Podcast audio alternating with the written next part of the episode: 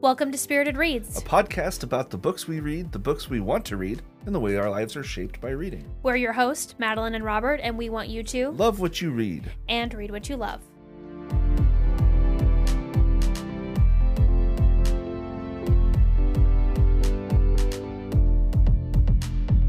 Hello and welcome to Spirited Reads. Greetings and drinkings. Greetings this and is, This is the ninth episode Really? of Spirited Read. Yeah, We're almost double digits. we are almost double digits, which means we only have like I think four left for the year.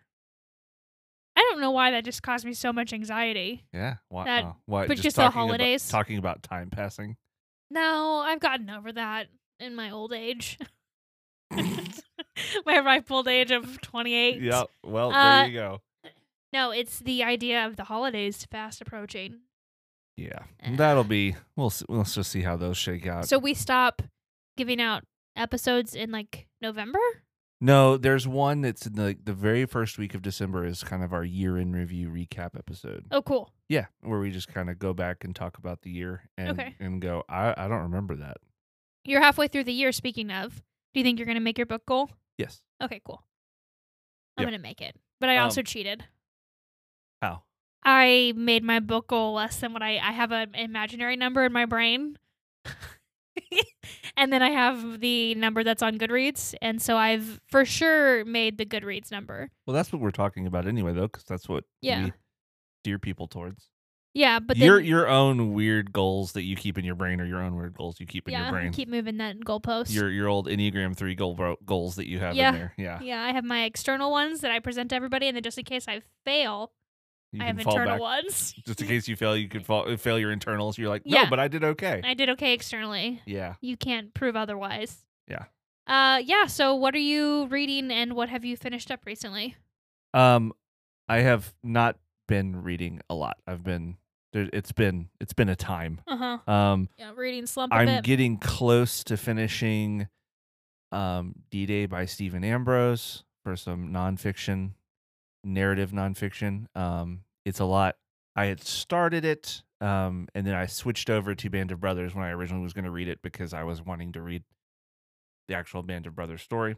And D Day is more of an encompassing account. Um, so I'm getting close to the end on that one. It, I don't have much left at all.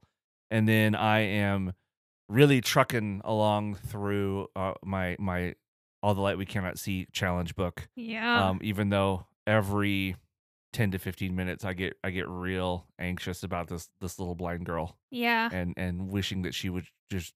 I wish they would have just like gone to America or someplace because I just I'm worried about her all the time. It's it's pretty nonstop. Yeah.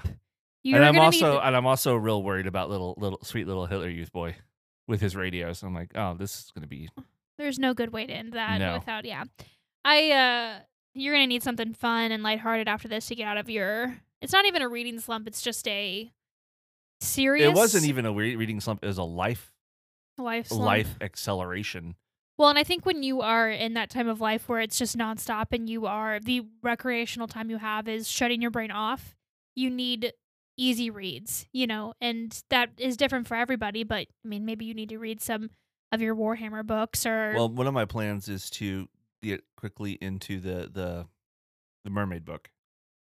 oh yeah, the uh Into the Drowning Deep. I have it. Yep, I Um, just got it too. I have it. So Yeah, that's uh we'll put it on our Goodreads, but it's a new horror book. It's a horror, Mhm. right? yes, yeah, and it's, it's supposed to be very creepy. Yeah, it's well, it doesn't surprise me because our friend Madeline Turnipseed suggested it and she reads creepy books. Like the last few I've read from her that she suggested have been And it's by it's by Mira Grant. yeah, and it's like a, it's a series. yeah, the Adele series, the Rolling in the Deep series. I almost was I was like, yeah, Yeah, definitely. uh Um, it's underwater creepy time. Mermaids.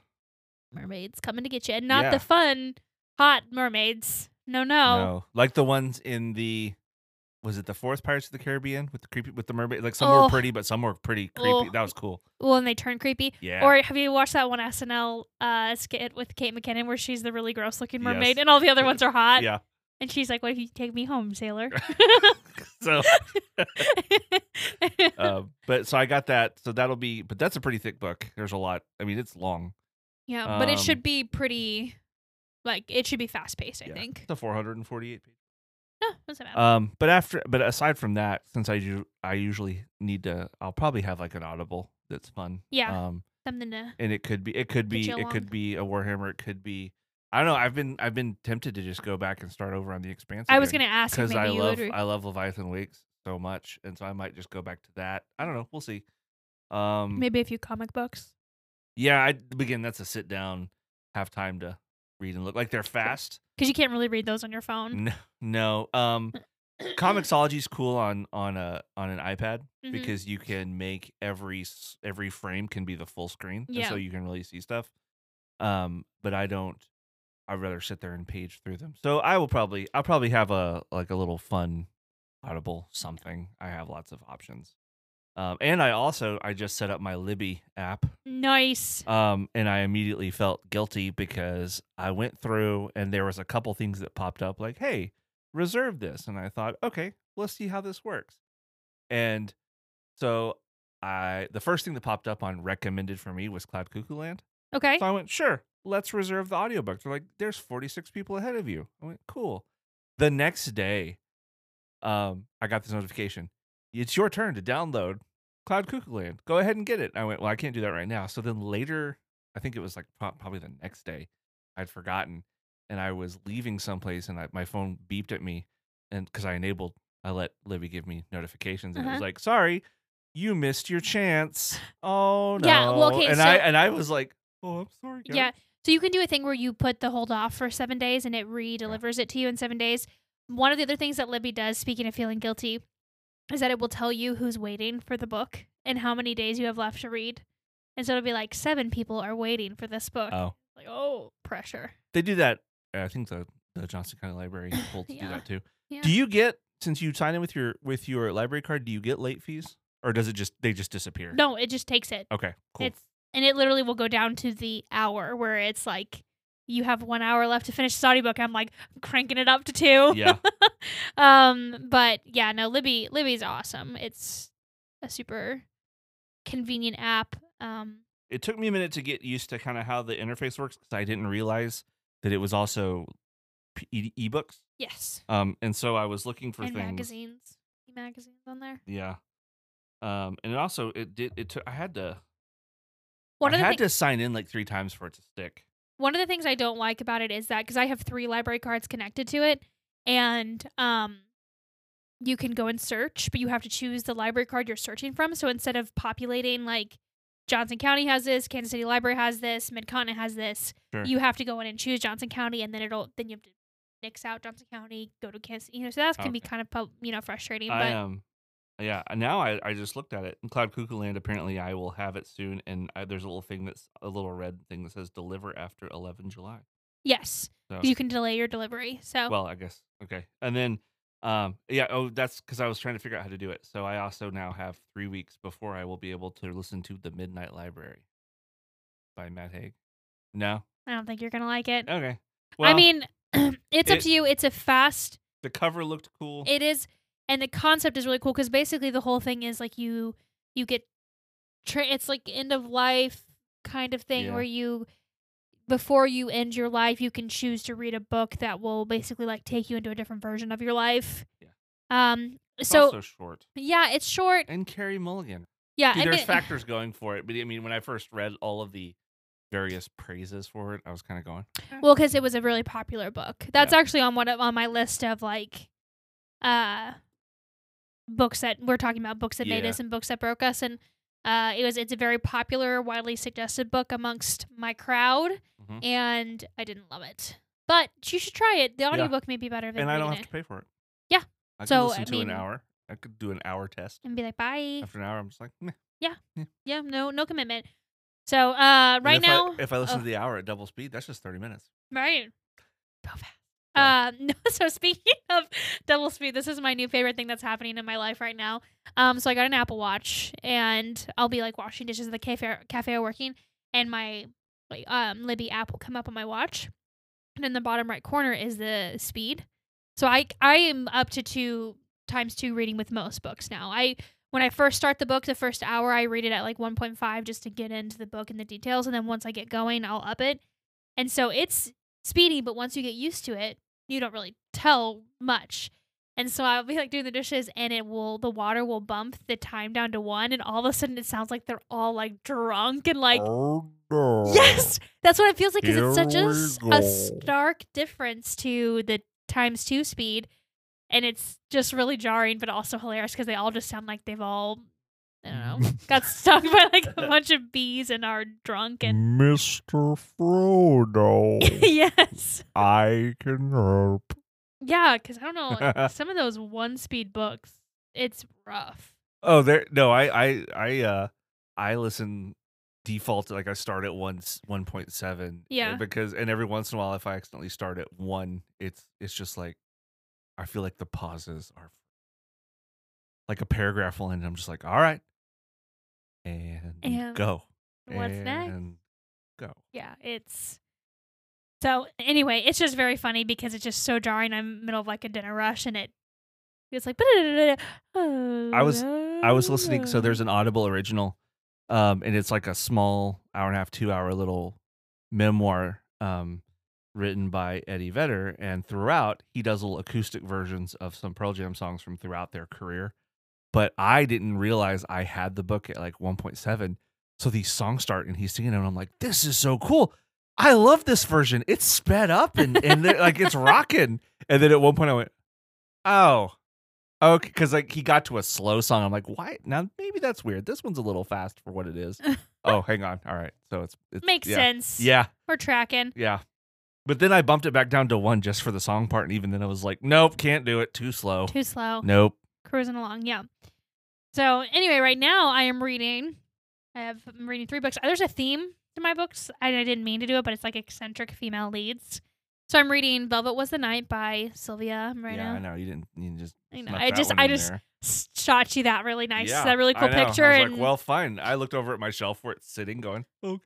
Well, well, I knew you were kind of in a reading, having a reading moment, so I just decided I wasn't going to put any pressure on you. But I might need to, I might need to go read that because I was gonna start the beautiful ones, and I got a few pages in, and I remember going, "Eh, this might not be the right time period for me right now." one like it's not. It's just period drama. It's yeah, not. it's like Gilded Age, isn't it? Yep. But in Mexico. Yep, and there's nothing. Yeah. I mean, there's nothing like supernatural or and, fantastical. And Velvet Was the Night is 1970s vampires, right? No, no vampires. No vampires. It's just so far. creepy 1970s something. Yeah, I mean, it's like the um, like the political uprising with like Oh, the student Sure. um, student riots, Mhm. and so it's two perspectives, and one of the perspectives is a uh, like Hispanic gangster um that is obsessed with Elvis, so he names himself El Elvis. That's his Nice. name. Yeah.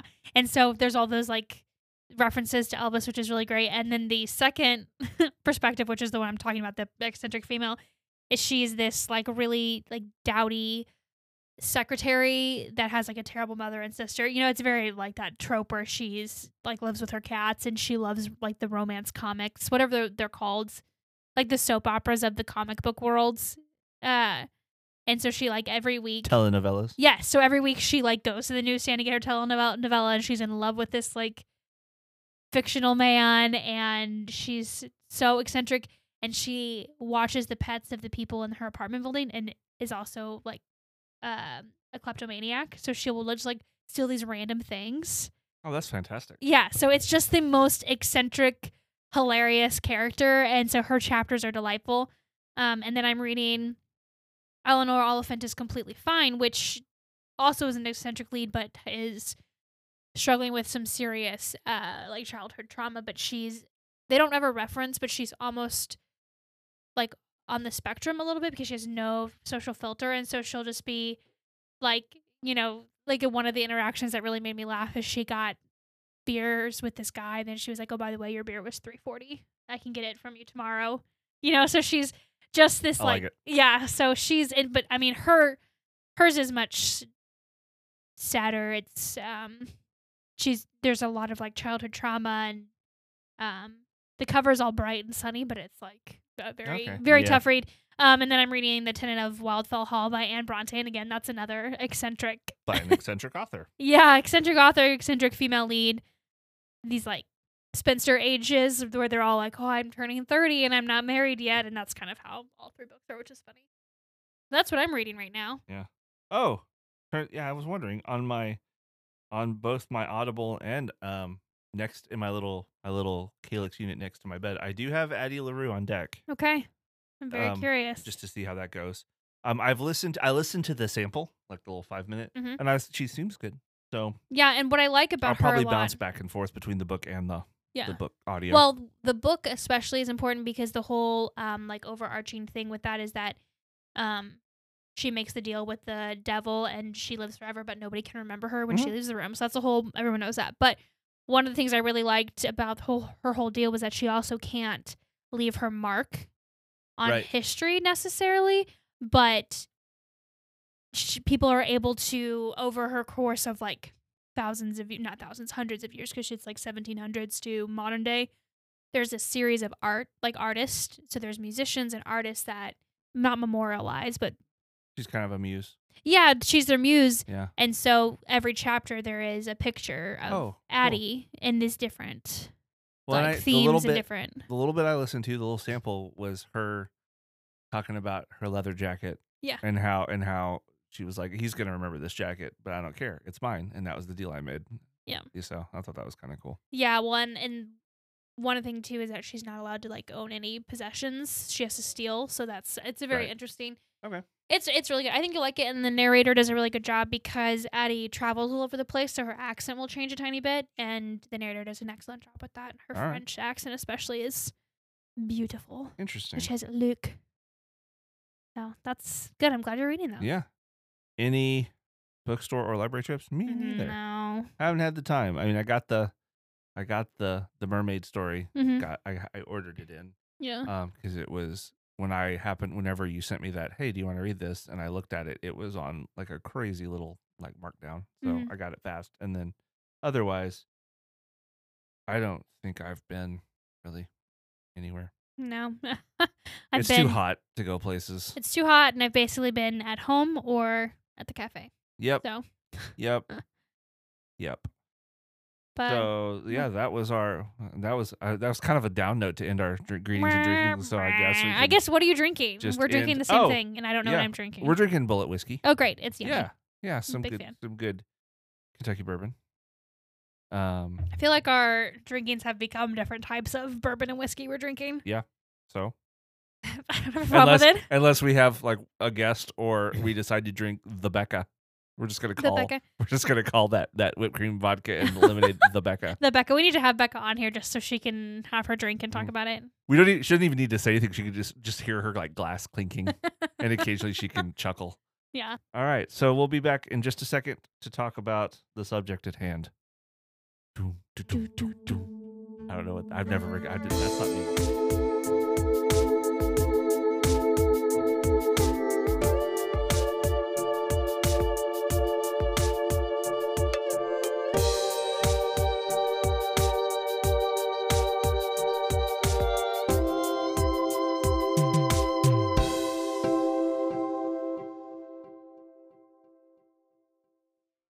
Okay. Okay, so What are we chatting about? tonight, Episode nine. tonight we or for this episode, Episode nine. Yeah, because what if people are listening to us at like eight in the morning? It's not tonight. So this episode, This we're going to discuss the day.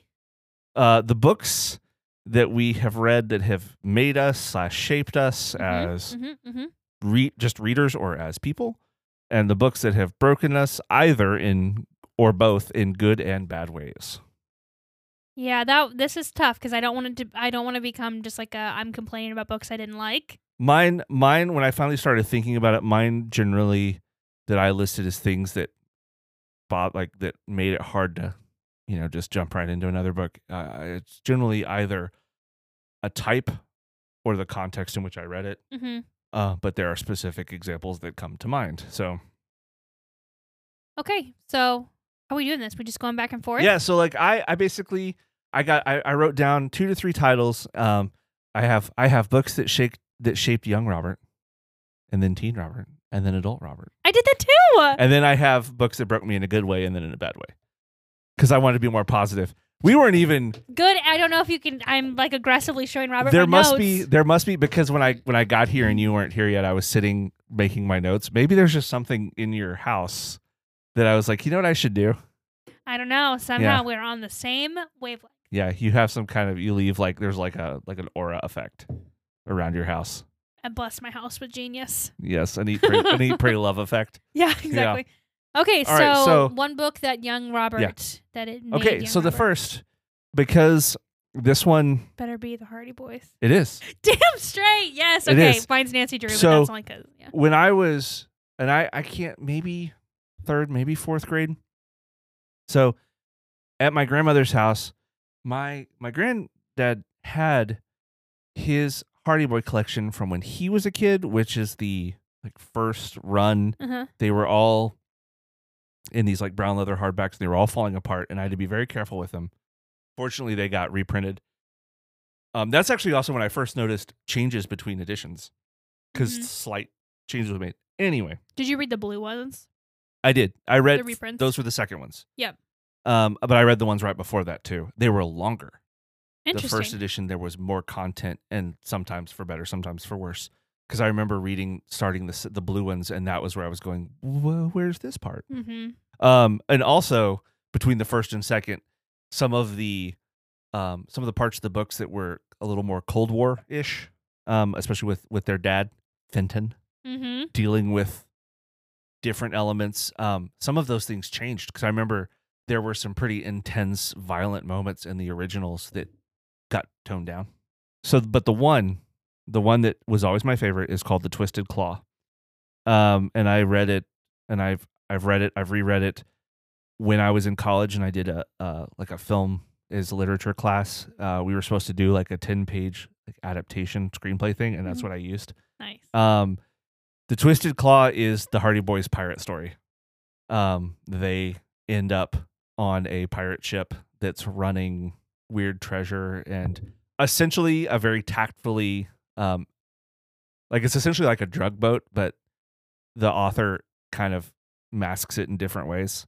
Um, but they end up on a pirate ship and they end up on a pirate island where there's a pirate king and all this crazy weird stuff happening. And it was just it was the one that I read and then I reread and I reread over and over and over because the adventure of it was so cool.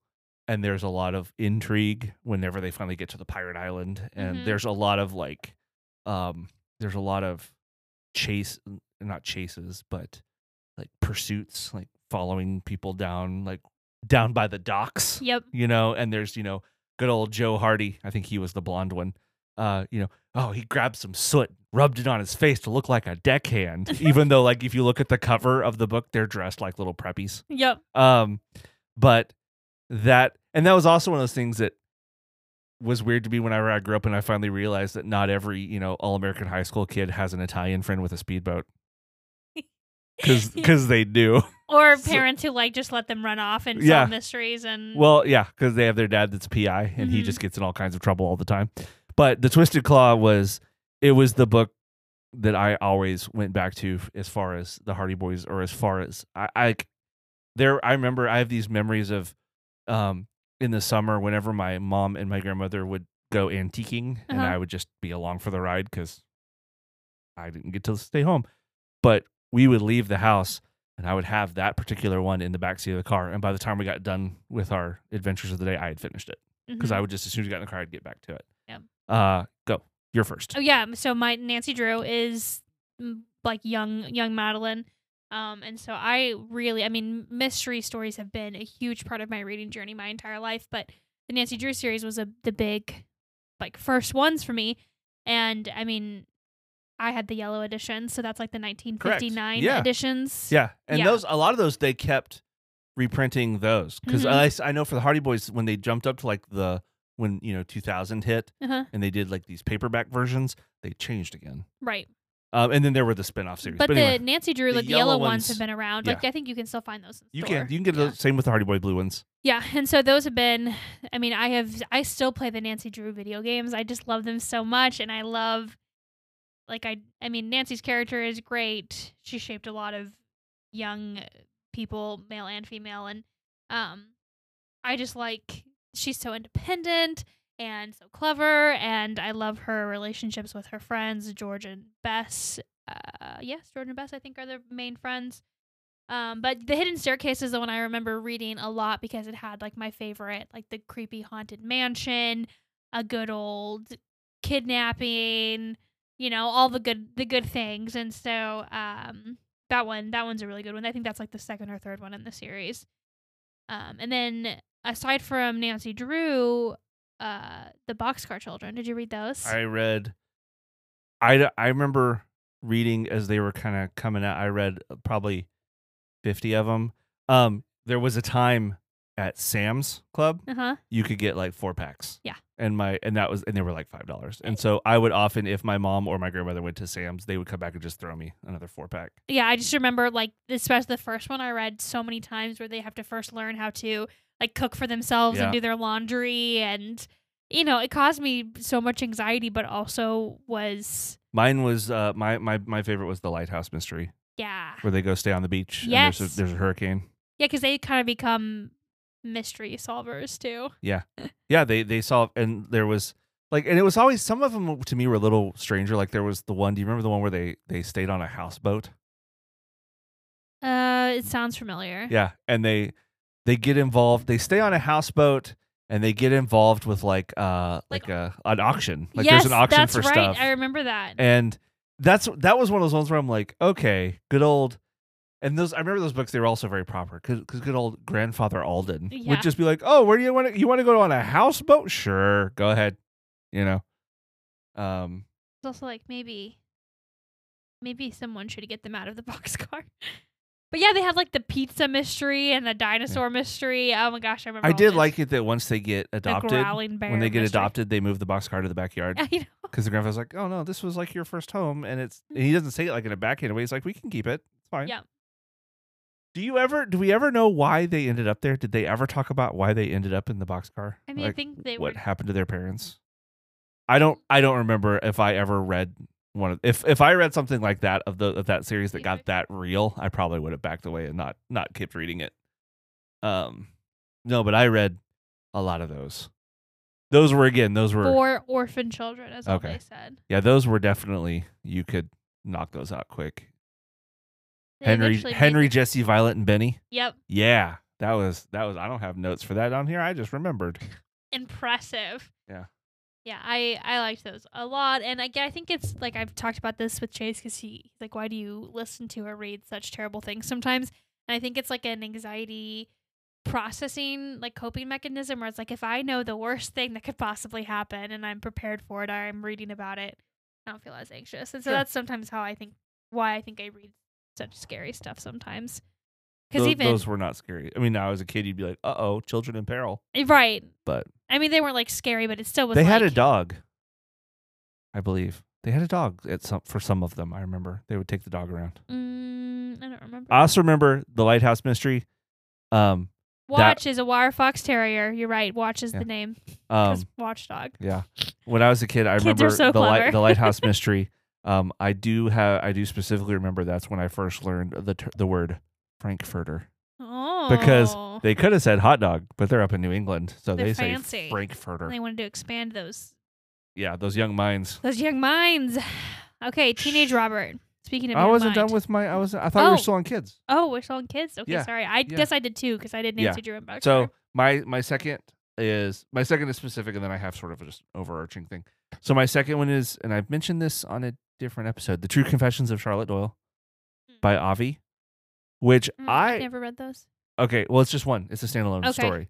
Um, Avi wrote the, like the Crispin series and wrote a Okay. ton of books, but this one, and when I looked up just to make sure that um, I had like dates correct, I guess I actually read this when it came out because it came out in 1990. Um, and I remember my mom made me read it, and I didn't want to. How old were you? Ten. Okay. So, um, yeah, fourth grade. I remember it was it specifically because there was I won a reading award that year, but I got to go to a Texas Rangers game because I read so many books. Oh my Mo- goodness. among those were about sixty Goosebumps books. Like, oh, Goosebumps. Do I we have Goosebumps on our list? I don't, but it was I loved Goosebumps. I guess learning learning just to read just to have a little bit of fun. Yeah. Um, but the True Confessions of Charlotte Doyle is about this girl who's traveling from England to America. Uh huh. No, I think it's the other way around. I think she's going from New York to England. Anyway, she ends up on a pirate ship and doesn't realize it. Hell yeah. And uh, on her journey, she starts uncovering basically a, a mutiny plot between from the crew, and so she has to, for her own safety, she joins the crew and becomes. Um, she's one. She's so small that she's able to like climb up in the on the ropes and up in the sails. This is my literal dream. And there's a there's a moment that will forever stick with me because I really wanted it. I, wa- I always wanted to write this moment into a story, but she's trying to climb up into up to like the ma- top of the mainmast in the middle of a rainstorm, and she's got this long blonde hair, and it's starting to pull her down. So she just pulls out a knife and just slices her hair off, and just keeps going. Amazing. And it's just the coolest. She just gets she goes from being really innocent. She basically in this one story kind of has the Hermione thing where she's like this real bookish little timid girl, and Yeah. then she just becomes a badass by Like- the end of it yeah, that coming of and- age story there. and I, I I do remember that I think might have been the first time that my parents was like, "You need to go to bed." I'm like, "I'm sorry, I'm reading this book," and so I got to I just I read it in a night. Yeah. Um, and that was that one was cool. That one's very specific. Um, on the sort of broad spectrum, um, whenever I was sort of in that fourth to fifth grade range, I uh, always loved westerns, Mhm. and I remember um my my grandmother kind of gave me gave my folks the the go ahead to let me start reading um the various novels of Louis L'Amour, which are little 150 page western serial pulpy. Some of them are actually pretty good. Some of them are, you know, I mean, he wrote a ton of them. Ton of them. Yeah. Um, but they were cool because they used like geographic terms that only like people that are actually like trackers or explorers would use, and the stories, the characters are very. It's very. It's a melodrama, so the char- the good guys are real rugged and cool, and the bad guys are real mean. But at the time, we would go to half price books, and I would get five bucks, and I would buy a shopping bag of them because I could get them all. They were like ten cents a piece. Because I would get the edition. I could get like the seventy-five cent editions from the '60s, and I'd just buy a ton of them, and then I would read them all real fast. So over art, uh, like so overall, all those books, those westerns, it gave me a cool understanding of narrative, um, it's like sort of specialized, not specialized, but very particular dialogue Mhm. because at the same time it wasn't like you know you lily livered swine but there was a little bit of sort of the sort of pulpy western feeling to it. Plus the louis l'Amour was before he was an author he was a boxer.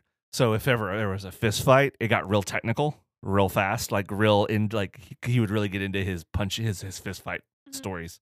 But it just every everything about those books just made me happy. And so yeah, the and i adventure. yeah and, and i still i still i have a few Mhm. um right now. I have maybe three or four different ones that everyone and every once in a while if i'm at the library and i see one on the shelf i'll check it out and i'll read it in a couple hours. They're cool Yeah. so but that was my young those were my young books Yeah, the only thing, uh, other thing, I don't have like a huge memory of my reading habits when I was younger, but I do remember like the American Girls and their books that accompanied each doll. my my cousin she she was the american girl book person yeah, Yeah. I didn't. I only had one American Girl doll, but I had like all of the books. I loved the books because they were all very like historically accurate, Yep. correct, Yes. great representations of books. I had Addie was my doll, but um, my sister had. I can't even remember who it was, but all the books that came with it were it In- really got me into that like historic. in my family the, fiction. in my family what was uh, was it samantha was she i think she was the big deal with the, with my when i was growing up yeah, Samantha was a pretty big deal. and she had glasses Yes, she So- might have been the French doll. I I don't remember. that My- would make sense because my cousin loved Samantha. my cousin just was just the deepest lover of of of the Madeline books. Oh, know? also loved the Madeline books. That was Yes, the the the how many little girls are in two nice in two neat rows as they would walk different places in Paris. and then their little yellow jacket. Yeah, we watched I we watched a lot of those of the little animated Mhm. movies. So many books. I don't even know how to figure out where she. Okay, well, well, I don't know. Samantha. Sure, maybe Someone's that was gonna her. tell us. Um, but anyway, as we move into adolescence, adolescent Madeline. So adolescent Madeline will transition into um like Agatha Christie. Yes. The uh starting to do the like higher level of mystery. Um, I remember specifically like the ABC murders and Death on the Nile were two of my favorites that I read over and over because the ABC murders specifically, that's the one where he like is killing someone from like obviously ABC, you know. Um, but he was leaving clues in like the newspaper, and so I because I was really like like adolescent. I guess what are we what are we saying? Seventh grade, thir- twelve to thirteen, and on, like through high school. Okay. So in high school specifically, um, because I don't want to like say early on I was obsessed with Colts, but I was pretty obsessed with Colts for a while. That's so fine. in I, high I started learning about them in eighth, in yeah, probably about eighth grade. yeah, and so I liked like Colts and uh, true crime very early on. And so like the um like the Zodiac killer and like all the like the like the hinting of like leaving like clues for people I really Sure. liked. Um so uh, ABC Murders was my favorite by Agatha Christie. I Uh, still would reread that one. Seventh when I was seventh grade English class, I I still remember we read, and then there were none. That's such a good one too. And then we watched Murder on the Orient Express, the one with uh, Sean Connery. Um, and, like that was, was something we did in middle school, and we we got into it when we started talking about those the people getting killed off. And the Murder on the Orient Express has created in me this like deep seated love for trains in general. Like I just always want to go on a train and uh I want to I know you're looking at Chase. Chase wants well, he hates trains, but he wants to run a game on a train. He wants to do the Horror on the Orient Express. Yeah, the big Yeah. one. That's the big Call you of should do that Cthulhu. because I want to play it real Yeah. bad. He wants to run it once we're done with Nice, yeah, masks. So great. and I love the idea of just like stories being set on trains. It's a bottle episode, but it's like six bottles connected to each other yes, on a track. Yes, Um, and it just you can stop and have new scenes, and I I'm love a it so big much. I'm a big fan of Hercule Poirot. yes, I like I like all of his stories. yeah. And who was Hetty Wainthropp? No, that's a different. That was that was a BBC No, series. hold on, I'll tell you. Miss Marple. Yes, That was I remember my my my grandmother was a big she's a big mystery reader and I she was always reading Miss Marple. Um so as you were reading actually as you were reading Agatha Christie I was in college. So the move back to Teen Robert. Um telling you there was a moment in my life I still remember the moment I bought and read The Fellowship of the Ring. yep. I bought the book. Um, we were my aunt and uncle were living in Belleville, Illinois. We went to an antique store. I knew I was looking for it, and we were and I just walked and I found like a fifty cent copy, bought it, read it, and my life just exploded. Like when I read it, I know that it's not going to be like this deep, like personal, like character driven narrative. It's such it's written like an epic. It's written kind of like the Odyssey, but man, it changed my life quite a bit. Well, and I think even though, like you said, it's not a like a personal deep narrative, you still fall in love with all those characters. You You, care about them more than and and know. it's and also it's it's very easily found in the notes generally either at the beginning or end tolkien was he was a little he kind of he does what everyone every sort of fantasy author kind of wants to do tolkien realized that england did not have its its mythol its greek mythology hmm and he's like you know what i'm gonna do i'm gonna build a mythology Yep. and it's gonna be an epic and it's gonna be and people are gonna remember it because it's gonna be awesome and he did it Were you at that age too old for the Chronicles of Narnia? I'd read those all. So, Chronicles of Narnia are just they didn't affect me that way. because I, for the longest time, was not allowed to read the Harry Potter or even Lord of the Rings for a little bit.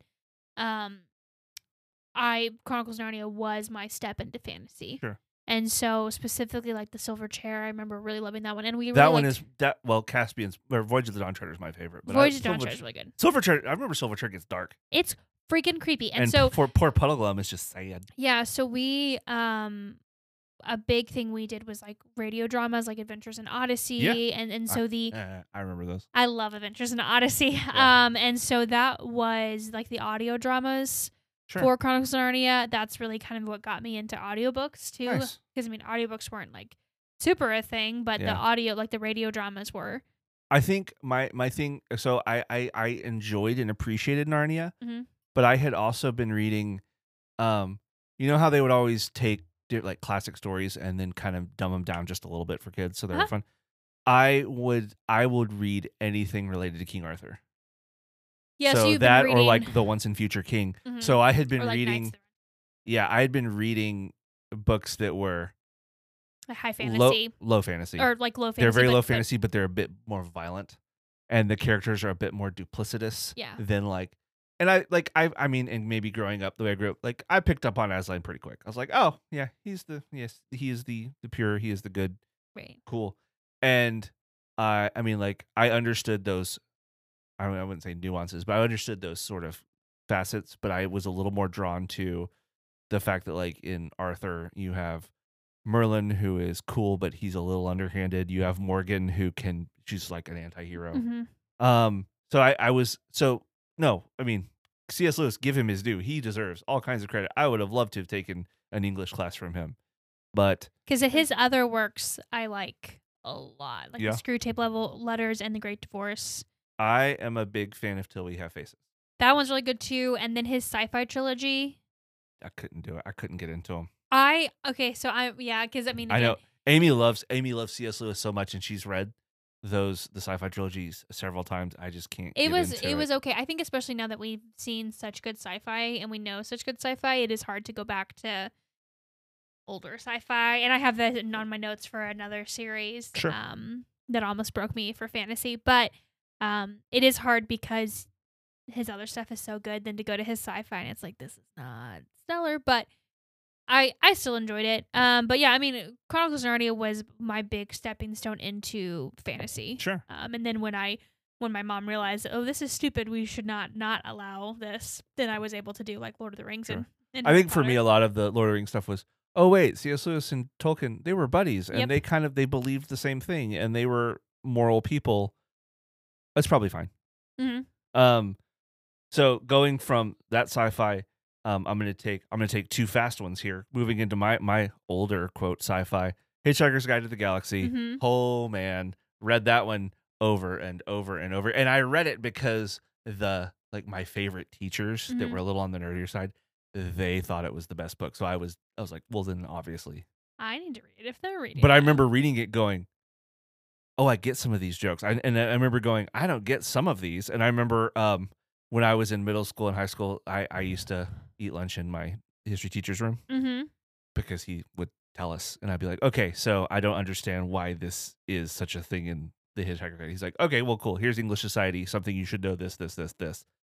Context made sense. And then, boom, I learned more things Mhm. so that the sort of but not quite uh five book series kind of the trilogy in five books as as they call it Yeah. um that was a big one but speaking of high school and middle school probably the book that hit me the hardest was that was required but taught me so much um second only to when i first read the great gatsby was to kill a mockingbird Mhm. because I couldn't I was so disinterested in reading it and then I couldn't stop reading it and I learned I think I think that is where I first learned about a novelization of a social issue that leads to like a not social justice platform but like Harper Lee had something she was trying to say and she said it perfectly. And it taught me so much about putting about entertaining with absolutely serious subject matter and it was so good. Still is so good. And then I It is good. remember watching the movie, and by that point, I was like, "Well, there's no way this is as good as the." Oh my gosh, that movie's great. Really good. And I've seen a couple really excellent stage adaptations There was too. there was one right before the pandemic that Aaron Sorkin did, and Jeff Daniels was Mhm. was was uh Atticus Finch, and I wanted to. Oh, if I could have gone to New York to see it, it'd have been just, amazing. We'll go just go real quick. but It'll be fun. um that yeah but those those two sort of because those kind of happened at the same time in school was hitchhiker's guide was a thing i discovered and then i was assigned to kill a mockingbird and it was that was to kill a mockingbird was my freshman year um because a lot of stuff happened the summer of my freshman year that i will that kind of i will never forget and uh, that was one of them another one was reading animal farm and i wanted to change schools when i was done with animal farm but Because you hated it or because I- thought it was I was so I mean that book is short and I was absolutely done with it by the time I was finished. I was like, "Come, okay, Yeah. fine, whatever, go away." Um it's not great. but okay, so back to adolescent Madeline. Well, from here, basically, what I have is um, there's some pretty significant moments in my life that pulled me away from reading. It made me in, into like long term reading slumps or just like really distracted. So basically, from here, I have like the really like the five books that got me back into reading. Oh, okay. So I is don't this, really. Is this is this like is this moving into like adult Madeline or Um, some of them are adults, some of them are high school, it's some kind of of a them are college. nebulous? Yeah, so I mean, I can just go like, so in high school, um, it was required reading, but this was the first time that I realized I really liked to start. I'd liked classics, and so it's we've talked about it before. Picture of Dorian Gray is my favorite Sure. classic of all time.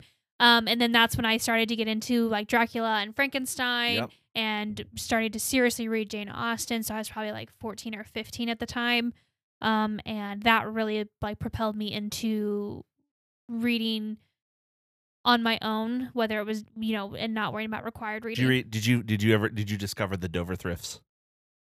um, no. So the Dover Library, which is in Washington D.C., released these little paperbacks of classics, and they were all like a dollar a piece.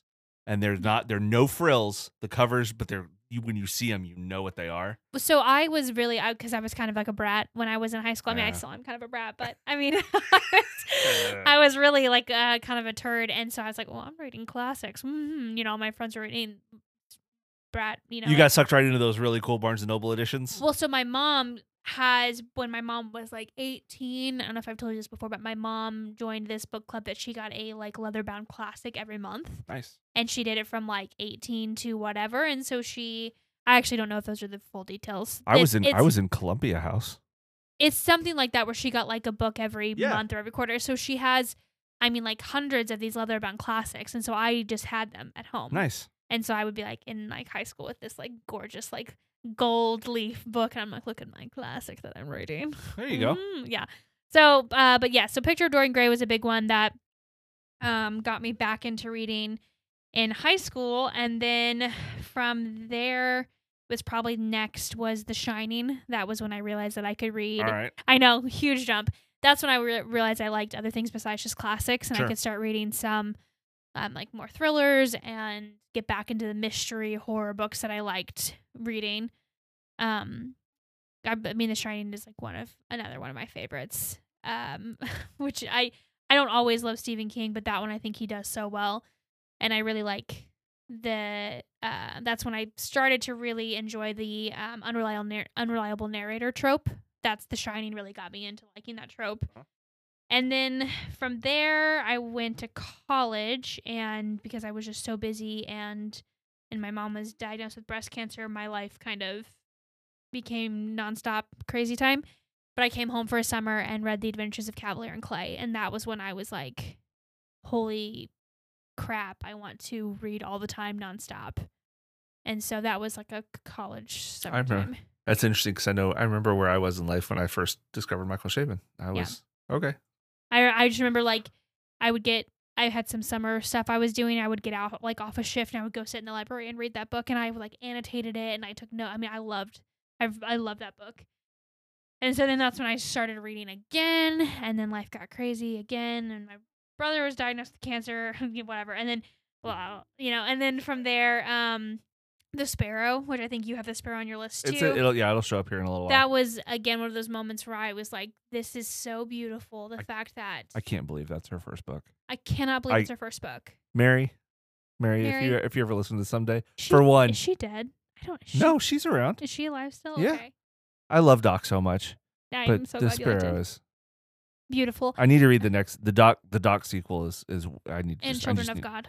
That's a Sparrow sequel. Yeah, no, but you you're so reluctant about that one, Um, and I'm so reluctant about that one. So I'm like, oh, don't don't send him back. there's back. this specific thing that happens in the first half of the book that is so delightful and beautiful that it bre- it does make it all worth it.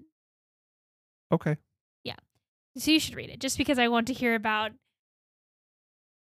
There's this specific sure. thing. There's a specific thing. You'll know what I'm talking about, but Okay.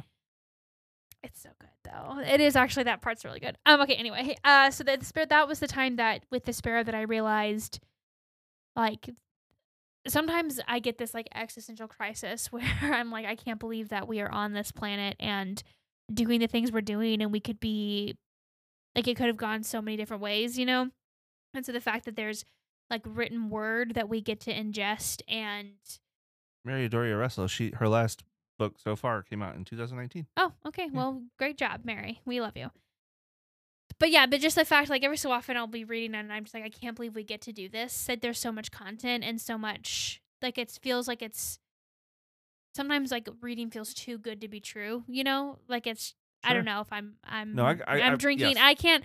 And it- Verbalize- it- it- that's it's very uh, what you're saying is very it's very relatable in like a poetic sort of way. Yeah. I yeah, I just can't believe I get to hear somebody's story and hear their creation and enjoy it. And it's like ten bucks. You know what I mean? Like it's just so every so often I get in those moments where I'm like that. Like books make me feel like I almost want to cry with the amazement of the fact I that I, get to read. I understand that. I feel that way sometimes about when you can the fact that we can go and on Spotify and or YouTube and you can listen to music recordings from 1919 or before. Yeah, or like Um, Spotify find like Joe Schmo in Arkansas, whatever he's making, and it's like, oh, I get to listen to this person's music. Yep.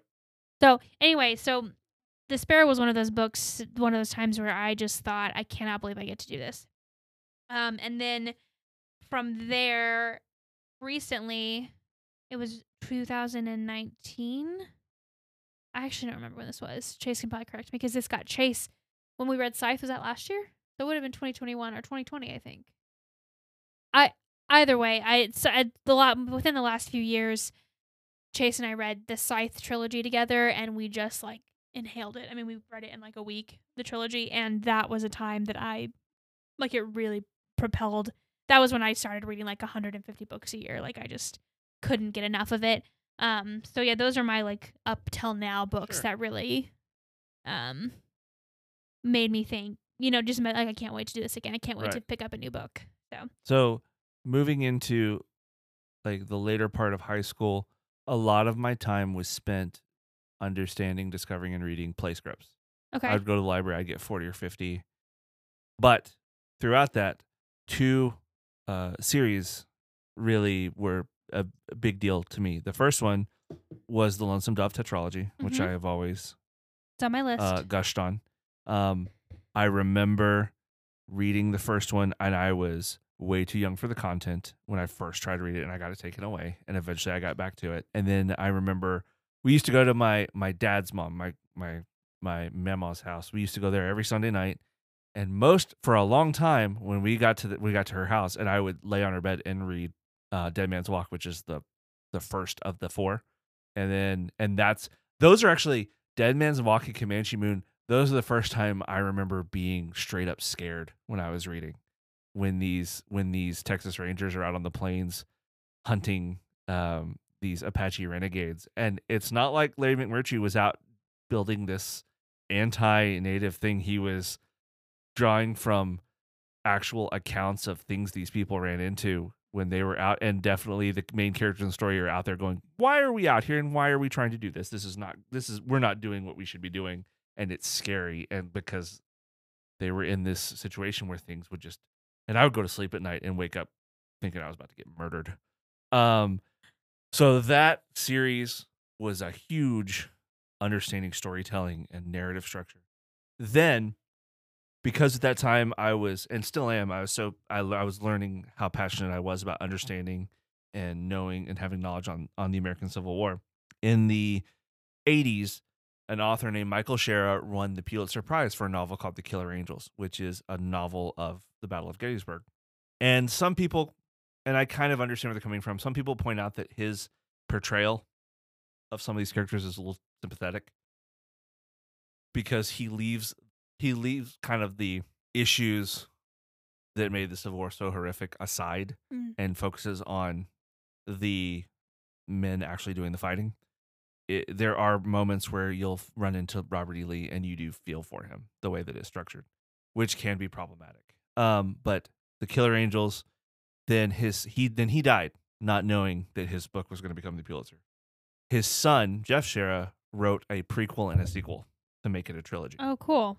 and therefore covering the the the 1861 to 1865 time. And I remember that might be Lonesome Dove and the first book, Gods and Generals. Those were the first times I remember crying while reading books. Mm.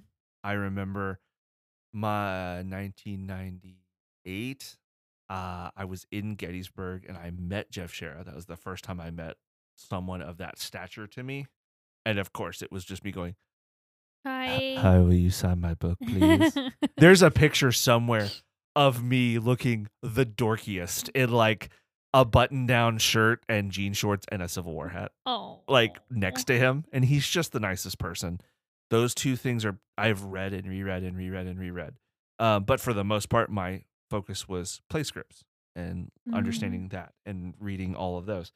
And up and through up through college, like college, I I read either what was required for my literature minor or play scripts. I did discover and read Harry Potter um, in college. I was wondering if you were going to mention Harry Potter. I did read those. Um, I was working in the college bookstore for an hour a day throughout each week, and uh, I remember I was supposed to be doing homework and I wasn't. Um, Cool. And then That's like the I best read- kind of Reading. I read through Goblet of Fire, and then right after Amy and I got married, um, I had just bought the fifth, and I and then remember you had a reading that. per book. and then we were still we had just gotten we had only been married for a little while when Half Blood Prince came out, Mm. and then it took her a bit to re- finish the seventh. Anyway, um, but moving into adult life, um, again, uh, this will always be associated with uh, April or May of two thousand and five is whenever I first read the Historian Mm-hmm. blew my mind. Amy Amy read that one in a night. I remember going to sleep and waking up and she was still sitting next to me reading it. But I I don't know. I I was reading at the time what I was reading a lot of was uh Robert Ludlum's like Bourne novels, Mm-hmm. Tom Clancy stuff. Like I was reading A lot of the like spy stuff. pulpy spy thrillers. Yeah. But moving on and still having uh, absolute love of history, I started discovering like Bernard Cornwell's historical fiction, like the Sharpe's Rifle series, the Last Kingdom series. Isn't The Last Kingdom a TV show now? It is, and it's very good. It's good, yeah. Um, then I learned because I was also heavily into understanding and analyzing and pulling apart movies, and I started paying attention to the books that the people that I that made the movies I cared about were reading. So like because of say like Quentin Tarantino, I learned I discovered Elmore Leonard and Jim Thompson and some of like the pulpier like the stories I loved watching. I started finding those books okay. um and then pushing into uh when i when i moved fully from sort of my when i moved fully fully into the nerd life of tabletop which was the first time i really was amongst my people mm-hmm. because i had never lived i had like sort of my nerdy side was always kind of a closeted thing for most of my life um, Yeah. just because of the context of life Which is so funny. I get that now that I, I have a lot of friends from high school that will come to the cafe now and be like, I had Yeah. no idea this is how you were. And I'm Yeah. like, yeah, this is how it always was. It just wasn't cool to be a girl in early, you know, 2000s playing D&D. i never talked about what i read Yeah. I never I would talk about what I listened to because I would be super snobby and elitist about it. mm-hmm. and I would only talk about movies to certain people. Mm-hmm. Um but then once I got into the nerd life, that's when the expanse came. The- I mean, uh, that's in the in the books that changed your life. That's those are way Well, and isn't top. that one of the, not the first, but one of the significant sci-fi reads for you? Yeah, because I didn't read it. Yeah. I you- didn't like like Mhm. most sci-fi. I I like for me, sci-fi was the Star Wars EU, and I Mhm. was not gonna spend time doing that. Right. because my sci-fi experience up to that point was like Asimov, and you really have to be a sci-fi guy for Isaac Asimov. I mean, great, he's cool. I like. Um, I made a few passes at Dune, never, never was able to That's- make it there. That's on my list. One of the ones Um, that broke me. but the Expanse, kind of, in the Expanse, as we've said, you know, leads to where we're sitting right now with the Rocinante sitting right on our table. Hey, Um, there she is. Yeah, as far as the things that really kind of shaped me, as far as reading and loving literature, that's that's like the jumping off point of the like the past, I don't know, several years. Yeah, just the acceleration of reading. That's. I mean, Yeah. that's really like I've I've always always loved reading. I mean, it's always been a huge part of my life, and my mom's always loved reading. My sister's always loved reading. It's just been a big part of our lives. But the last like four years, I have really like come into my own and just started to read what I wanted to read, but also making an effort to read new things. And Yeah. so Well, there's for, just so much. for the most part, I always would fall back on, for me, the old standard, the reliable, was historical fiction, especially military based, because I love history and I could go through and very quickly say, I was like, all right, let's read something, let's read a World War II thing.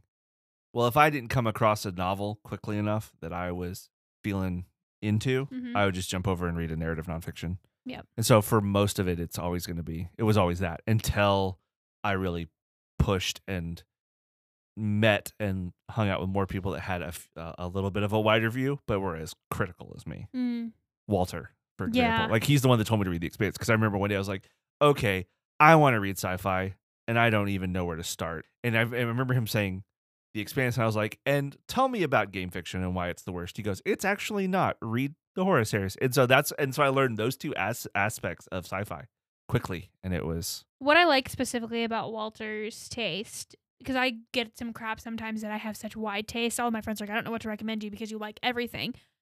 And every so often I feel kind of embarrassed by that. Like, does that mean I'm not uh like refined? There's nothing refined in my taste. But what I like about Walter is that he's like, Yeah, I'll read basically anything. I'll have an opinion on it, but I'll still read it. Like right.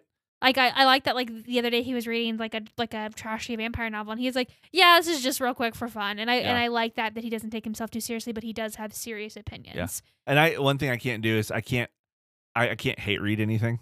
Yeah, like he- because I because in my mind I'm like I don't have the time. I need to read something else. I, I can't do this book just it, just And- to hate on it. and yeah. Walter and I are similar in that that I have a hard time um like giving up a book or abandoning a book. My mom like she's like you like 10 or pa- 10 pages in she's like nope, can't do it and we'll like literally just like ba- return it to the library. And that I I just am such a completionist. There's even books where I'm like two books into the trilogy and, and I'm like I know I don't love this, but I'm to finish that trilogy. Okay. Um Uh, I mean I'm getting better. that's viable in its own way. I'm getting better. I just had two series that I gave up on that I was proud of myself for giving up on. Nice. But as far as like adult Madeline goes, the last we're talking about the last few years, how it changed my life reading wise. I have like six books real quick that I just Do want it. to be like these books Do it. made me Oh, here, let me tell you one thing before you start your six. I had given up on literary fiction because Uh-huh. I just was like, I don't have the time for high minded, not high minded.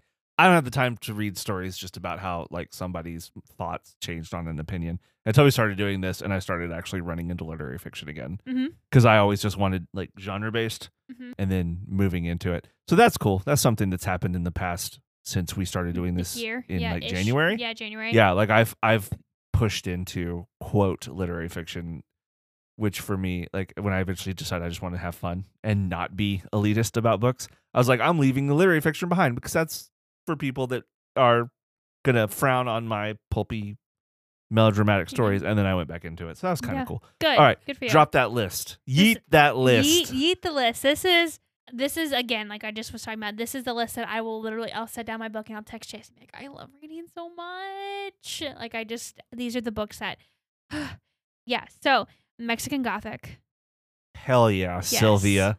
good old Silvia. Uh, we don't need to even talk about it more because we've talked about it so much. Uh, Secret History by Donna Tartt. That's another one that I just. You got me that one, right? Uh, it's on your list of twelve that you have to read. No, but I think you got that for me for Christmas. I think that's sitting on my shelf. I It, think- it's chunky. I think that was the. s- I think that's on the stack. When we were talking earlier, I was trying to visualize because that stack you gave me is I can like I can visualize it. And I Uh-huh. think, and I was trying to remember there was a hardback you gave me. I think that's the It's one. probably it. It's white and it has I think it's my- got it's got I think it's got a dust jacket on it. So I don't It know doesn't. for sure. I, I might have also gotten you the Goldfinch because that's another one. you did not. Really. Okay. That was not one. okay. I remember you were saying you were debating it. Anyway, continue. Secret History was the one that like propelled my love of the genre of um like high education mystery secret society situations. Uh, Cool. you keep moving your mic away. uh, but every time I'm like, okay, nobody can do it like Donna Tartt did it. So then, um, Department H is a graphic novel that is very much, I feel like, going to be along the same lines of Into the Drowning Deep, and that was one that when I like when I read that, I was like, I I could fall in love with graphic novels, and so that one's really good. And then The Expanse, that was again the one that you and I were like, this is this is why we want to have a podcast is to talk about The Expanse. And The Historian, we just talked about that, completely changed. Like I just wanted to read all the things all the time, and then also at the same time reread The Historian forever. Um, and then Devil in the White City is the narrative nonfiction. Oh yeah, good old Erik Larson. And we that's we bonded over Erik Yeah. Larson before we tar- started talking about the expanse. when I was that was uh, Devil in the White City was had like it came out when I was working at Barnes and Noble. Well, and, and that- it was just the I I remember the shelf just being empty at the end of the day. because it was so so good, and Yeah. that was early on in like our reading discussions, we talked about like Dead Wake and and the Garden of Beasts. That yeah, that's the one. That's the first. I did actually. That's the first one of his I read. Dead Wake. No, Garden of Beasts. Oh, that one's really because good. because it was my sister in law was like, "Hey, read this World War II story." Yeah.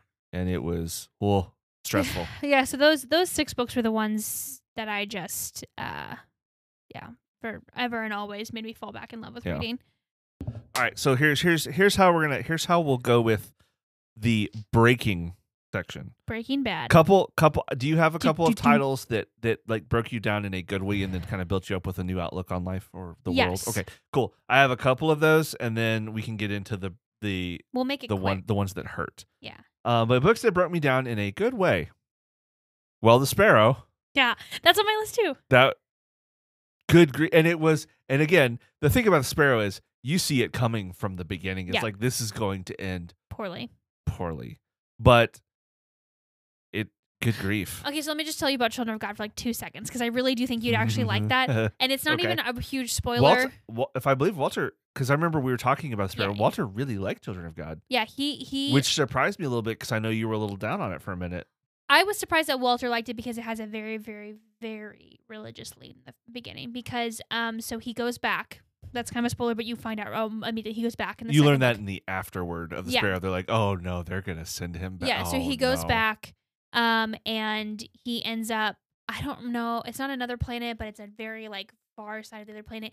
He finds people that the the group of aliens, even though he's the alien, the group of Right. whatever people that actually want to learn the Bible and learn about his God.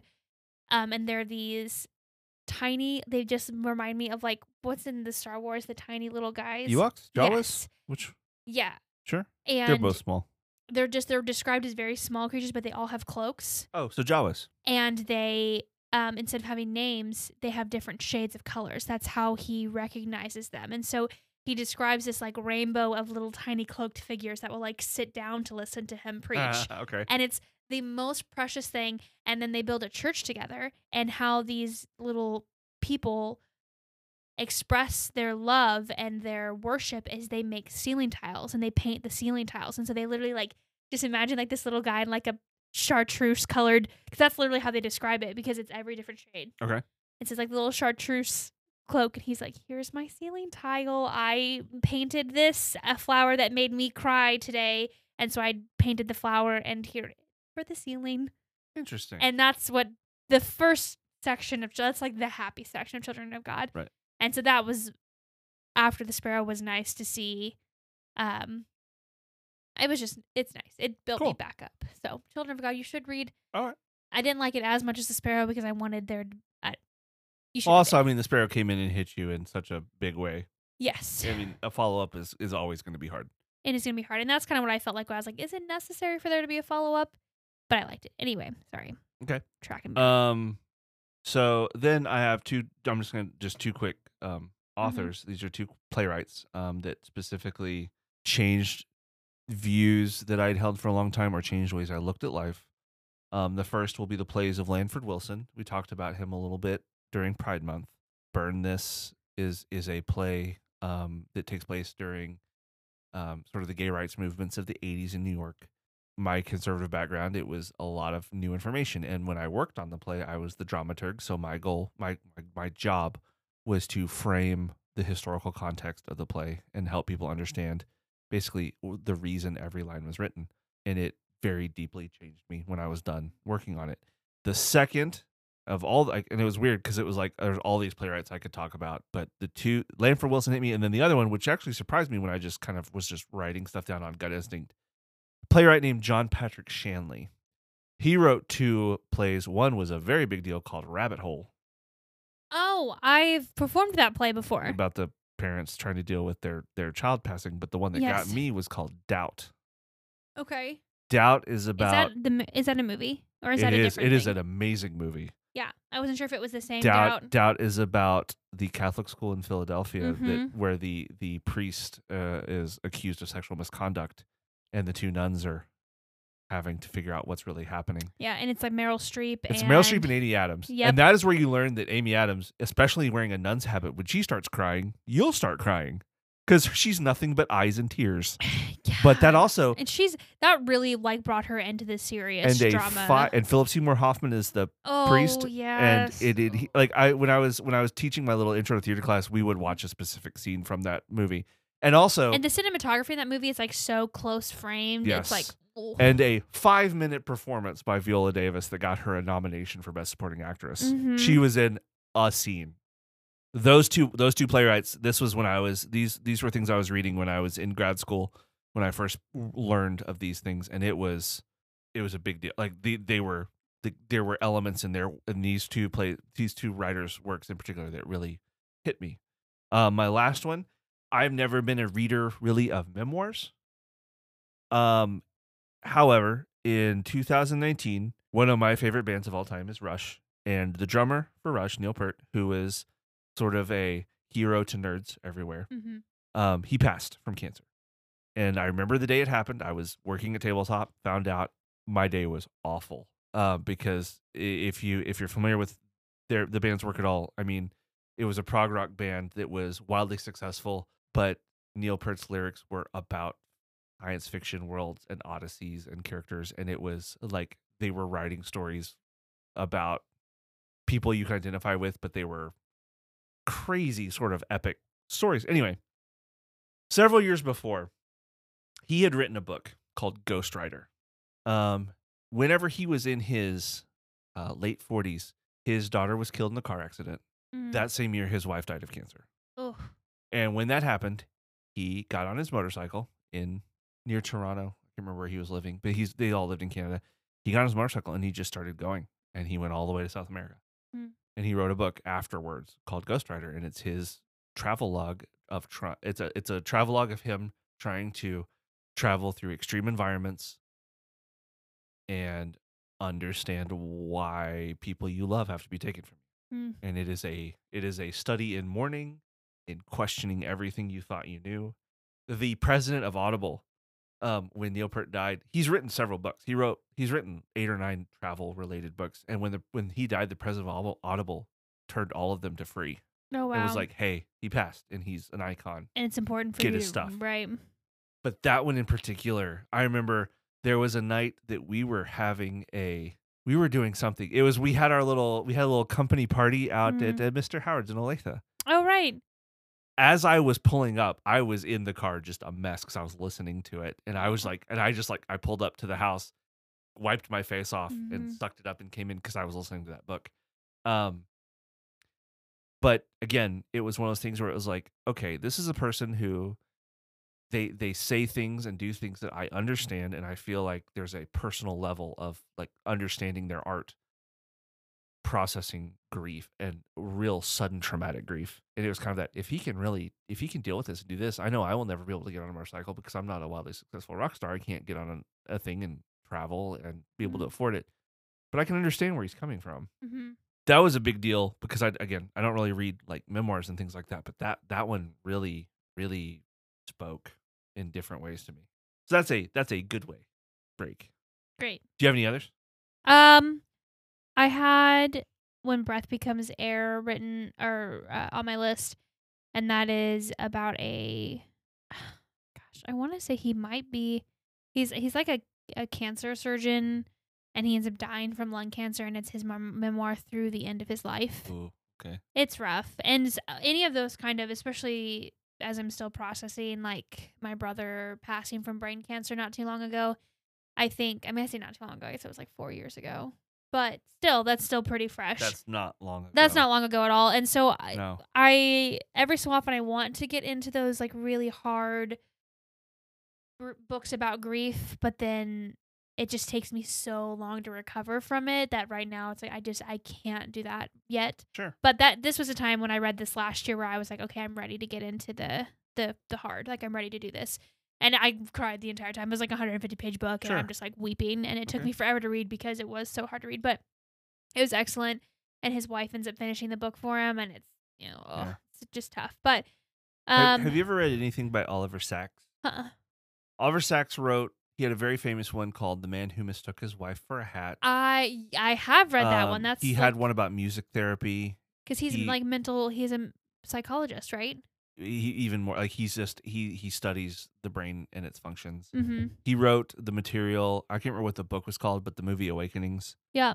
The way that he approaches patients that are they have been affected or injured or born with a, a disability, a mental disability, like beyond functional. Mm-hmm. I don't know functionality. I don't know term would be like the, sympathy and the way that he approaches and the fascination he has with with people who whose brains are drastically different than ours is kind of beautiful and amazing Mhm. because you learn about the value of someone that might just be passed over. Mm-hmm. Um, so that his his work is fantastic, and he's Yeah. just one of those. When you read his stuff, he's just a gentle, kind Mhm. soul, and you're and you kind of you kind of sit there reading, going, "I wish somebody like this was in my life." Yeah, you just You know, feel like yeah. cozy just reading their words, but Yeah. also But it's but it's rough stuff. Yeah. So Um, another one that I had that broke me in a good way was Chasing the Scream. I read that probably five years ago, and it's nonfiction about the war on drugs. And that the war on drugs has not, I mean, I didn't like grow up in an area that had necessarily drug problems or wasn't like directly in my life. And so the war on drugs and addiction was not something that I sure, processed often and so he specifically uh without getting like too political his his whole viewpoint is very similar to like how, what a lot of people that were anti-prohibition believed was that making it illegal and not regulating it Right. it's actually more dangerous and so you know regardless of your view politically he a lot of the book was him talking with addicts and and these people who it's affected their life so much and they're like you said they're the people who we would like pass on the street and they're really struggling and they need help and um so his his book really challenged I wouldn't even say challenged I didn't really even have like a view on it or a belief on it necessarily because it didn't affect me directly but it, it challenged that part that I was like just because it doesn't affect me okay. doesn't mean you know Yeah. so I mean, I mean, was mean, really in. I was in when I was in high school. The local news was kind of one of Mm. those. Let's find out who OD'd at what high school in Mm. in the Dallas area. Um, that was that was a big deal when I was growing up. So now let's talk about books that broke us in a not great way. And like we were talking before we recorded, this is not. I don't like. This is not us coming in to be like banging on things and and talking about how much we hated things. A lot of the ones I have are more of contextual reasons why either I was I felt let down or they weren't for me. Uh, for example, just as a basic as a basic intro, if I'm not ready to read dry historical nonfiction and I get some dry historical nonfiction, it's gonna make it hard for me to go. Uh, oh yeah, I need to back out of this and try something else. I more of a I try to fight because then I feel like You feel dumb. I, Yeah. I do. I do. I feel, and I'm like, well, I guess I'm. I guess it's just isn't. I guess we'll just go over here and read comics, which we're great. We had an episode about comics; they're Yeah. awesome. But uh, it's just one of those things where it's it's like maybe maybe I'm maybe I've been fooling myself for years reading all these different things. Um, well, I mean, the company, I really struggled with it because I don't think it was like the right time for me. Because that is to me is a little bit more of a dry read. I know you don't think it is, but for me, it was a little bit more because it's the narrative nonfiction. Well, I mean, I guess it's fiction technically, it's, but it's fiction. yeah. Um, but yes, I understand. but I, and I just allowed It's- myself. It's a real hard historical fiction because it, there's a lot of history that There's you so just have. It's it's yeah, I love And- it. and I mean, it was really good, but the the whole like the spy, I didn't like grew up reading that or necessarily, um, that wasn't my jam as much. But I just lo- allowed myself time to read it. Like I gave myself a lot of grace because normally I can finish a book in like two days, Sure. and the company was not one. It took me like a month and a half to read almost, and so I just allowed myself some time. But So you know, So here's one, and you might be able to jump on this. So these are books that I I don't feel good that I don't like them. These are books that were these that people that I respect and care about told me you've got to read this, I'm gonna be so sad if that's Addie Larue. and then I don't like it, and I don't like to talk about it. But we're gonna start with the city we became. I just did not like it. Like I just didn't. It just wasn't for me. Like the book, the con, the the con- the the structure of the book, the story itself, I never got into it. I liked it well enough. I wouldn't which is, say it's which like is a which is fine, but like so read. many people, like I like there were times when I was sitting at I was one time I was sitting in the Barnes and Noble cafe and I I just had I grabbed a coffee off the shelf to just read some of it. Somebody was like, "Oh, that's good. Good Mhm. job." So that was my that's my that was my intro. I have one that's that like I can feel people Are that you I getting know your love it pitchfork? that are gonna just be hurt. Um, I can't wait to hear. What is it? it's American Gods. I know you've had this. We've had this I'm discussion not- before. I like Neil Gaiman. American Gods is to me is not does not live up to its hype. Mm, It to me, I haven't watched the show yet, but I imagine as a show it'd be pretty damn cool. But that's because I feel like the book was written as a show. mm, you wrote. That's how I feel about uh, what's his bucket? Um, The Martian. Andy Weir? Yeah, I feel like he really writes screenplays, which is fine. I like reading them, but Sure. I think he writes screenplays. But like I remember people just American Gods, American Gods, American Gods, and I, I finally read it and I was like, this is fine.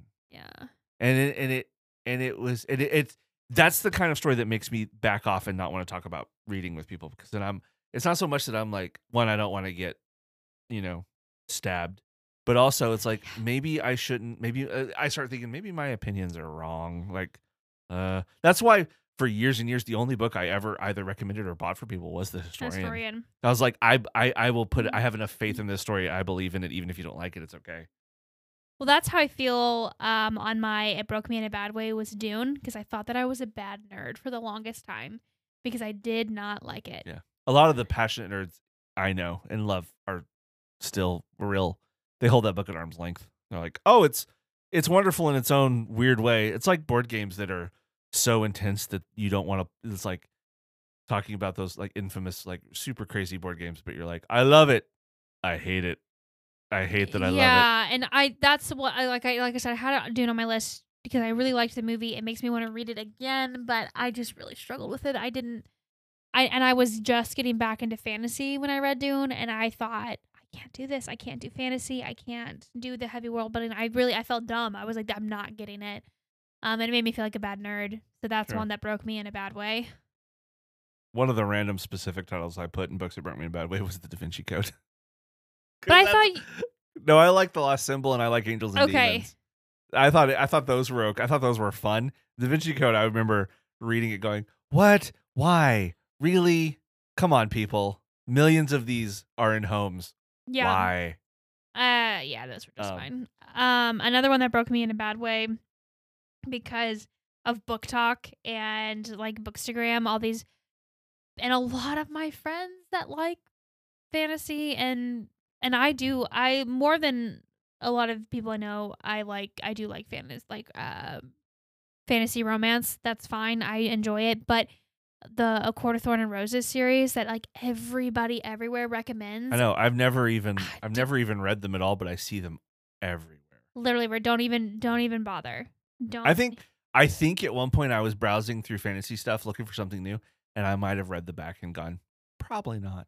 no i listened to the audiobooks which helps because the writing is Yeah. poor but the audiobooks helped but that's one of those ones that i feel like i can't even talk about that i don't like because i'm i like i was scared to even get a, give it a three star on goodreads i was like i'm Sure. gonna get murdered for this like i was in a book club once and i dared to say she has another series that i think is a lot better and like i thought i was gonna get murdered Is that that's one of those that's one of those things I've read those kind of books where when I finish I'm like, okay, i don't if even, if i don't want to log this book Well, I, I no, I ever finish. I'm like, okay, I've written things throughout for years, so why can't I get published? right so you know, I mean, and like, I, I, I hear I don't like we just said we weren't going to poop on people, but um, if you like them, that's great. That's fine.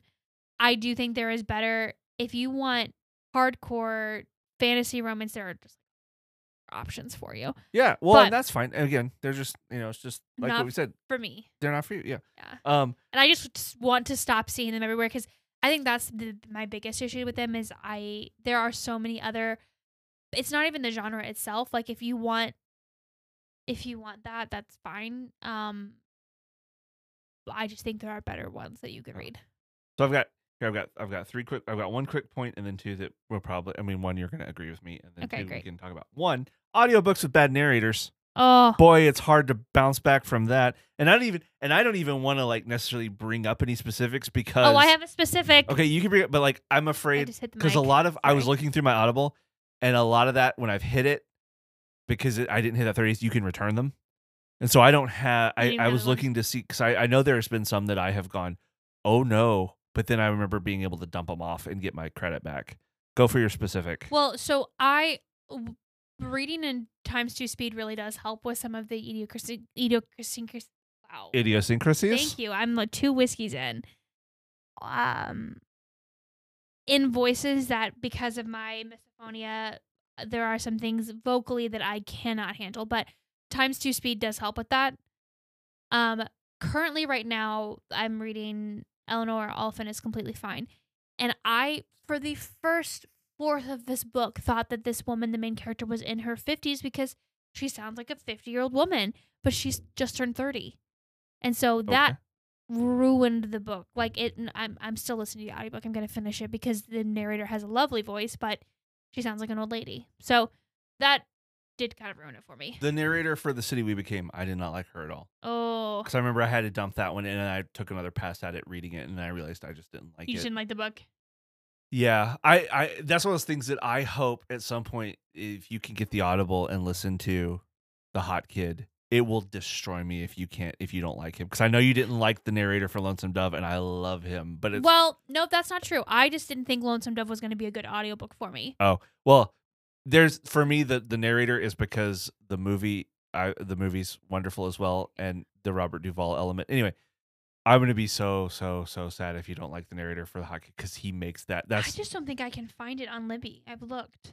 It's not well i mean that's not the hot kid is not a It's not big popular elmore. Lin- it's not an El- well it's also been around since like 2002 uh okay so that was we're in agreement books with bad audiobooks with bad Yeah. narrators okay so here's one books that make me feel bad because i like the author so much like i love the author but i don't like that author's book Oh, I have one for So- that. 100. so- percent piranesi i i love jonathan strange and mr norrell susanna clarke she's wonderful But i you didn't like Piranesi. no i didn't like like i've said this before I still haven't read it. college weird weird uh weird postmodern abstract college age absurdist loving drama robert would have loved piranesi But you know. i think i'm i think i'm too old i think i i think i'm like the time of piranesi there is a time when i would have lapped that book up Yeah. not now i'm just today, like this book makes me tired Yeah. Okay. and i know that people really dug it it's on my list because it's everywhere. I've, I bought it. I Yeah. own it now, and I just need to read Um, it.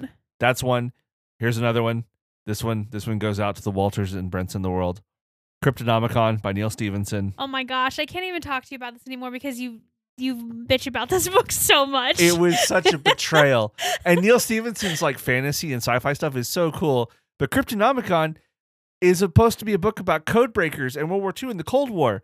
And good God, it's not, and it bothers me. And I, oh, it hurts. I know. I'm it sorry. hurts so bad. And then my third, we'll call this a teaser. My third would be making history because I love Stephen Fry so much and that one and then we'll when we you. get to our spirited shout about making history it'll be more evident there but yes books it, it makes it but then it makes me it makes it makes it hard for me to be like well let's just jump over and read something new like i generally if if it's a if the author or the creator i guess you Mhm. could say is someone who's really big to me yeah. and i feel like i've let them down like i don't even like i'm like oh if i say that i like if i talk too much about how much I dislike making history, I might hurt Stephen Fry's feelings, But even but though we're not even the same Good universe. for you though because because I think people are so blindly loyal to authors sometimes or directors or whatever, musicians and it's like no that that might have just sucked. It might just not have been Sure. good artistically. And I've Uh, read uh, like with making history, like I've seen, I I, read, I saw all like the awards that got. I'm like, anyway. So do you have any? Well, for me, an author that I loved that was a let woo hiccup. That was a that was a letdown was I loved the Night Circus, and that's another one I bought you that you have to read. You got yeah. that one? Yeah. No, you got that for Amy actually. Oh, Yeah. okay. But Either we have it on the shelf. You need to read it because I mean that one basically it's like dueling magicians, and it feels very like prestige meets There's one. The novel of The Prestige was not for me. No, Jason, it was didn't like it. it was a little too weirdly experimental, maybe like and the it just was formatting. Like, what is happening? But that movie's insanely The movie good. is so Anyway, good. Um, continue. that's how Chase and I first started dating. Was Oh. the Prestige. I know this is about to be thing because I know you don't like the next book after The Night Circus. Yeah, so Night Circus is beautiful. It's like a romance, but Sure. literally it's like they're dueling magicians and they're competing for who's going to be the next I don't even know, like the next person who runs the circus or whatever, the next circus, circus master. And so they make these the tents, but then they're magical tents. And so you walk in and they're themed and they describe them and they're beautiful and like it's just there's a magical clock and it's so gorgeous and she has this dress that she wears that changes colors and it's like, oh, I love it so much. wow, just give away the whole story. It's not. You're fine. You can read it and you'll be fine. okay. But then Erin Morgenstern, was the author, took like Again, that dropped when I was working at Barnes and Noble. I yeah, remember that one. so good, and it deserves all the hype, hundred percent. Then sh- like nine years later or something like that, it was a long time because Night Circus was her debut. She took a long break because she's not an author. That's not what she wants to do. I don't think. Um, I think she might be a teacher. She dropped Starless Sea. It was so bad. It was so bad, and I wanted to like it. And there was like seven different And narratives. everything, everything about the title just cl- checks all the boxes. and it's beautiful and it's like the idea of it is so beautiful. It's a lot like midnight library. The idea of it's really beautiful but the issue like midnight library i could follow and i was like okay this is just like crappy writing. A main character i don't like. Blah blah blah. I can get through it. Starless sea it's like seven different narratives and it's like it ties it together. Apparently at some point i had to not finish it but it's like it ties it together but then some of the characters are also referenced in like this weird kids book that she interspersed but then the main character's like the rabbit or whatever i don't even know i don't even remember but it's like it's just weird it's just so much it's it's like you said like too experimental and i didn't like it at Sure. all and i felt bad because i wanted to i wanted to like the artsy where she could was you could you see a point like could you see like a point in which young Madeline might have been like this is the book for me, no but I'm past. Oh, okay, cool. No. Yeah. no even then um there was nothing in that book that would have appealed to any Okay. any reader in Madeline.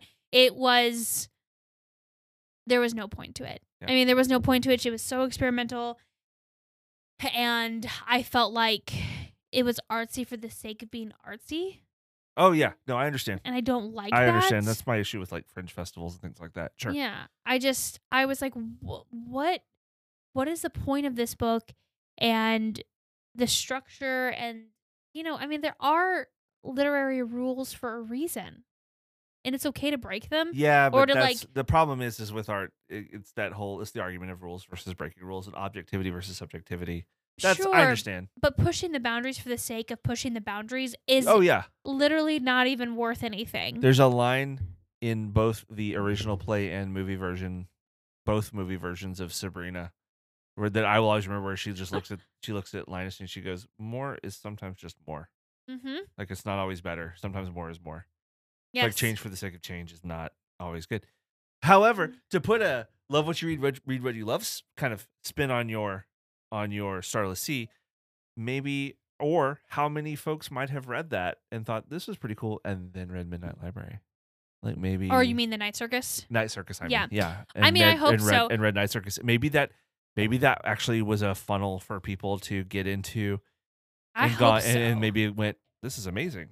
Yeah, I mean, I hope so because Night Circus, like I said, and that was one that I really, I felt like I, I wanted to like it. I wanted to like what she did, and especially because it was like, oh my gosh, it's the first first thing she's done in seven years. Like I, I, I, Sure. I wanted.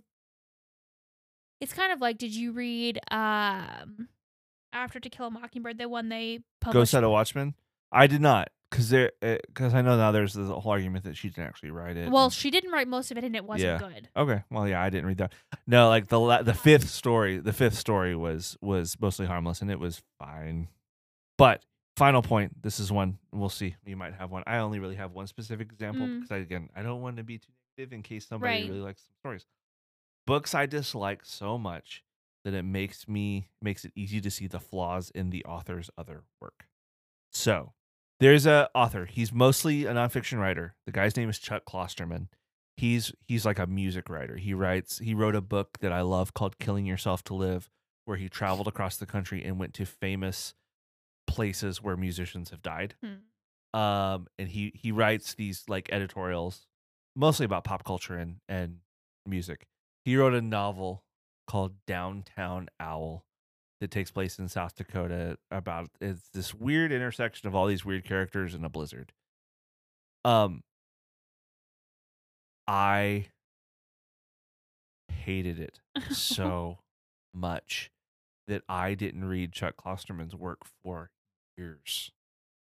Because I remember I was like, I don't like Downtown Owl. And then I went to read another one of his books and I like got pages in. I was like, nope, can't do it. Don't like it.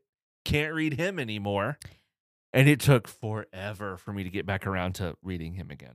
I would say uh I we've talked about my feelings about Artemis, the uh, second one that Andy Weir wrote. Sure. Uh and Oh, did it make Project Hail Mary hard? it made me scared of Project Hail Mary. And um I loved I the only reason why I ended up reading Project Hail Mary is because like my my mom suggested it and for her to suggest sci-fi is fairly shocking, but um I was scared because I loved The Martian so much and then I hated Artemis with like every fiber of my being. Sure. Um, and then Project Hail Mary, Hail Mary brought it back. But even now, if he was to publish a fourth one, I would still be uh, wary of it. um, interesting. I'm um Like, I are you are you nervous about what James S. A. Corey does next? no, You're not. no. What if it's not as good? I don't I won't let myself think that right now. I'm scared that I- I'm, I just like nothing's gonna live up to the expanse. I could I I think for me because I know some people didn't like the sixth, the one that was the super the, the sixth book or the seventh book, the one that set up the final trilogy. It was all politics and it was real slow. Six. I Because it's s- one, two, three, four, and five are by themselves, me, and then six is like, James S. A. Corey at their low point is a lot of authors at their best, That's and I sure. I I those books mean so much to me. I'm I'm cool. I'm good. I'm I'm I'm trekking. Now what I will say cuz I haven't read it yet is I'm nervous about because I know there's been a lot of mixed reviews about the Shadowland. You liked the Shadowland? Okay. No, you I did not? hated it. Okay. That's one. Um, Because I I mean the story in is did you read Swan Thieves? Did she read I Swan love Thieves? the Swan Thieves. That's Elizabeth. Kostova. I thought it was great. That's Elizabeth Kostova. Yeah, still. Okay. And it- okay. it's and, next on my uh, list. She went and she did a totally. Di- it is nothing like the historian. It is completely the opposite side of that. But I like it so. I think much. you should still read Shadowland. I will. I mean, I plan on it, but I you can have my copy. Um, I have one. Ugh, we should just talk about Shadowland another time. It's that one's tough. Um, I'm afraid Elizabeth Kostova might have gotten a little bit lucky. okay. Oh, I love the Swan Thieves. Now, and a lot of people were not as big. No. Sorry to jump back a step. There is a guy's named Ian Colfer. Uh huh. Um, he wrote he wrote some Douglas. He wrote some Hitchhiker's Guide stuff. Um, but he wrote Artemis Fowl. That's the series that he wrote for young adults.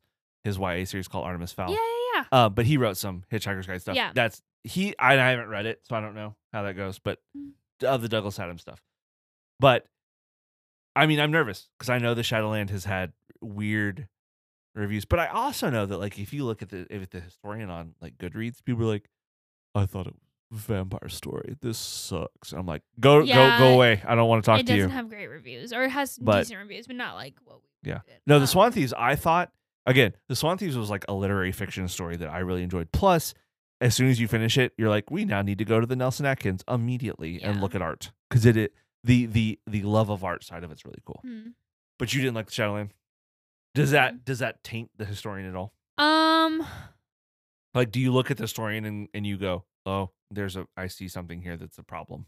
Potentially. I see some writing issues, potentially some issues I have with Shadowland that I could be like, I could see also if I reread The Historian. But the main issues with the Shadowland had a lot to do with the main character she wrote. Okay. Uh, and just like whitewashing a few things. Okay. But yeah, I'm curious what you think about it. You should still read Sure. it. But Yeah, I mean, I'm planning on getting to it. There have been a couple times where I've picked it up and I've gone, I don't know, I don't know, I don't know. We'll see. We'll wait Yeah. and see. But yeah, so those are our, our books that made us, broke Broke us in a good and bad way. Yeah. And do we do we have any other do we need any wrap up announcements? Do we have any wrap up? I don't think so. We're keep reading. Yeah.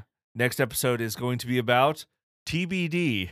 Yeah, we don't know. We'll find we'll figure it out when we hit that point. So uh We're we're hanging on for dear Yeah. life here a yeah, little bit. read books. We're trying to read books. Uh Spirited Shorts next week, our book of the month, Making History. Mostly gonna be Madeline talking because no, you're gonna talk she liked it. a lot more than I did.